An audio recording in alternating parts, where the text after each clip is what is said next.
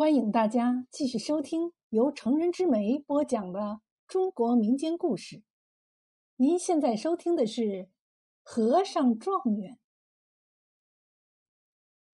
明朝嘉靖年间，陕州有个朱门秀士，姓李，名文正，妻子赵氏名素月，夫妻俩恩爱非常。李文正寒窗苦读，盼望有朝一日蟾宫折桂。赵素月勤劳贤惠，为供丈夫读书，日夜纺线织布，省吃俭用。这一年正逢京城大开考场，赵素月把出嫁时陪送的簪环首饰变卖，加上平时积攒的银钱作为盘缠。送丈夫进京赶考，岂料事先担任主考的正是奸臣严嵩。李文正在考场上虽然文思泉涌，因无钱送礼行贿，竟被严嵩除名。李文正落榜后，心情格外的沉重，想到贤妻为自己求取功名，日夜劳作，费尽千辛万苦。现在一番心血汗水，一切付之东流，有何颜面回家去见妻子？况且山高水长，又身无分文，山穷水尽的李文正决意了此残生。为了不给店家添麻烦事，他一个人静静的出了京城，来到东郊，在一棵柳树上。上了吊，也是李文正命不该绝。此时恰好白云山永福寺住持洞明长老云游路过此地，将气息未断的李文正救了过来。洞明长老问道：“书生姓甚名谁？故乡哪边？为何如此轻生啊？”李文正跪倒在洞明长老面前，把自己的遭遇一五一十的讲了出来，然后请求道：“老禅师既然救下小生性命，小生也绝了陈念，恳请老禅师将小生收归门下吧。”洞明长老叹道：“昔日相遇是你我的缘分。”看你如此诚心，老衲收下你就是。李文正跟随洞明长老来到京东白云山永福寺，老禅师为李文正剃度受戒，取法号法正。法正从此一心向佛，每天虔诚诵念经文，抄写经卷。洞明长老见他天资聪慧。十分厚爱，除了讲授佛理，还常常与他谈古论今，师徒之间宛若挚友。这永福寺已有百年历史，庙宇残破，需要修缮。洞明长老也早有此夙愿，于是提出要众弟子们化缘，筹集修葺之资。众徒弟遵照师命，个个捧着钵盂，各奔东西。法正当然也在其中。一转眼，五年已经过去了。众弟子木化的财帛已经足够庙宇修缮之用。洞明长老便请来精工巧匠，用了两年的时间，将山门、大雄宝殿、两厢偏殿、经堂、钟鼓楼一切修整一新。又重新铸造了一口大铜钟，将原来那口缺耳掉牙的老钟换下。修缮事毕，洞明长老便主持举行盛大的庆典法事。庆典的第一件事就是撞钟、奏佛乐。不料那口新铸的大钟却连撞数次不响，众僧徒和铸造工匠面面相觑，惊诧不已。洞明长老双手合十，口诵阿弥陀佛佛号，然后对众僧徒道：“钟敲不响，因尚有施主善缘未了，还需徒儿们辛苦一回，再去木化。铜板不在多少，以响为足。于是众僧又二次下山化缘。法正下山后，一个人走街串巷，手捧钵盂，沿村庄祈求布施。这一天，法正来到一个村庄，低头行走间，忽听手中钵盂当啷一声响，一枚铜板落在钵中。法正抬头一看，原来是一位金钗布裙的女子。那女子两眼怔怔的望着法正，突然之间泪流满面，道：“官人，我可把你找到了。”法正一愣，原来这位女施主竟是他的妻子赵素月。法正心里一颤，突然之间想到了师傅的话。难道说师傅说的大钟不响，是因为尚有施主善缘未了，就应在素月的身上？方才赵素月将那个铜板。扔进钵盂中，声音格外的响亮，岂不是应了师傅所说的“以响为足”吗？两件事情都被自己遇上，莫非是佛祖有意安排？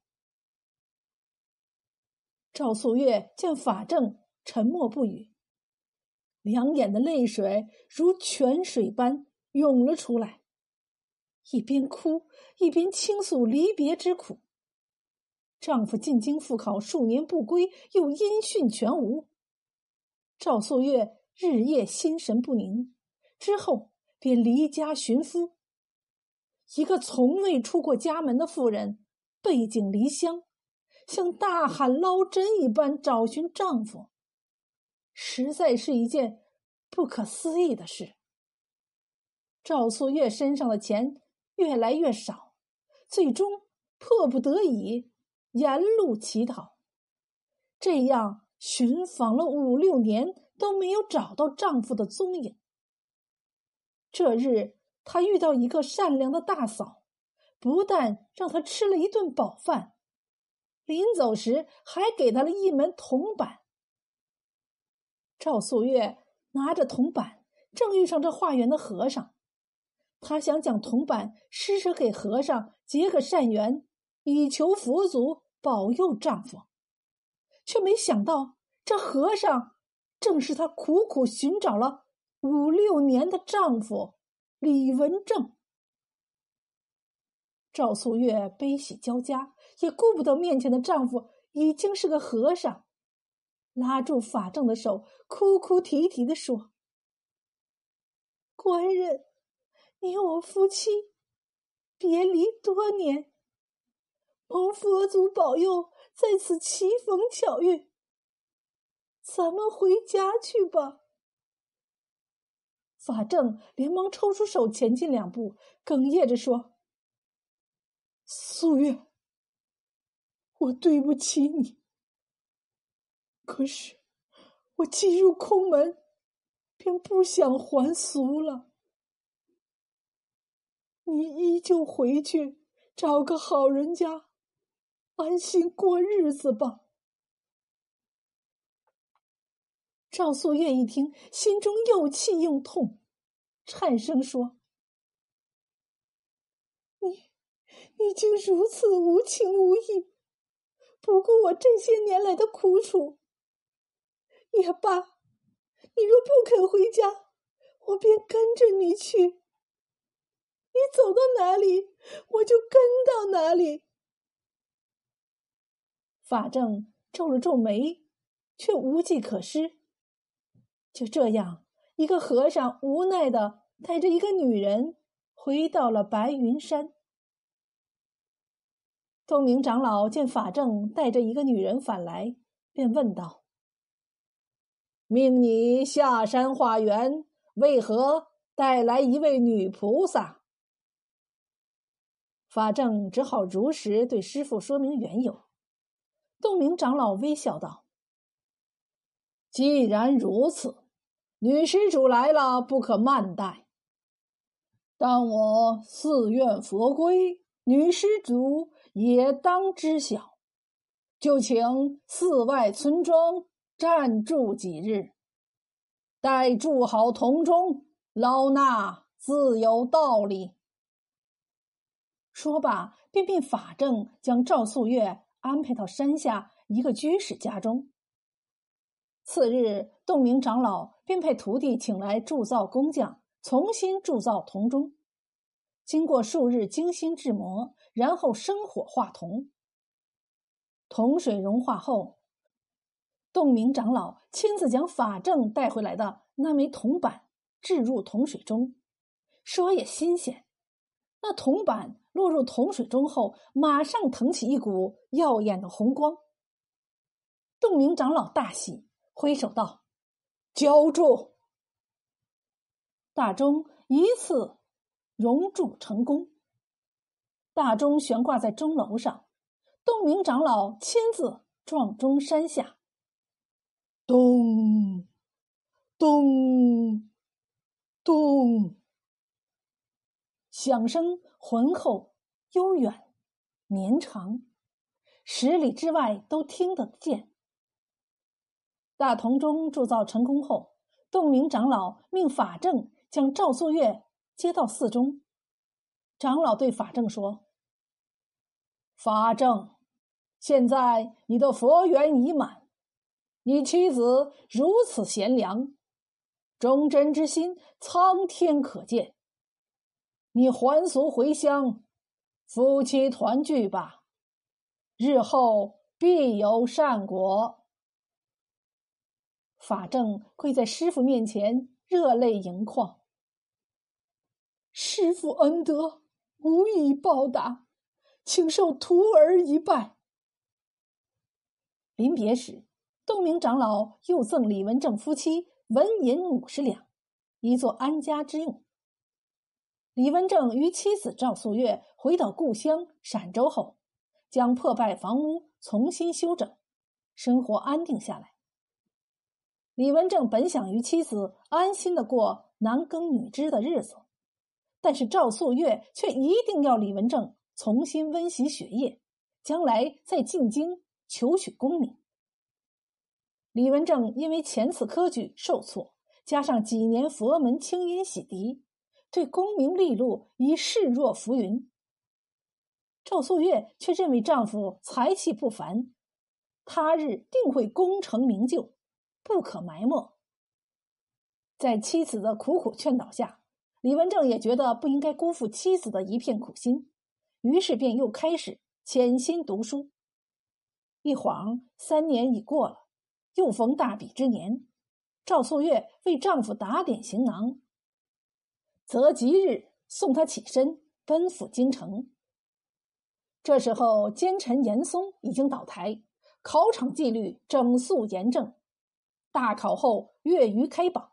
李文正独占鳌头，名列榜首。在金殿上，天子御笔钦定头名状元的时候，一位大臣出班奏道：“万岁，查李文正本系还俗和尚，点和尚为头名状元，从古至今尚无先例，望万岁斟酌。”嘉靖天子道。国家选拔人才，当无论出身，唯才是举。况且太祖当初亦曾入寺为僧，点和尚出身的李文正为状元，有何不可？众臣听了，齐称皇上不愧圣明天子，国运必然大兴。因李文正是还俗和尚，世人便称其为和尚状元。后李文正出任知府。巡抚，为官清正，颇有政绩。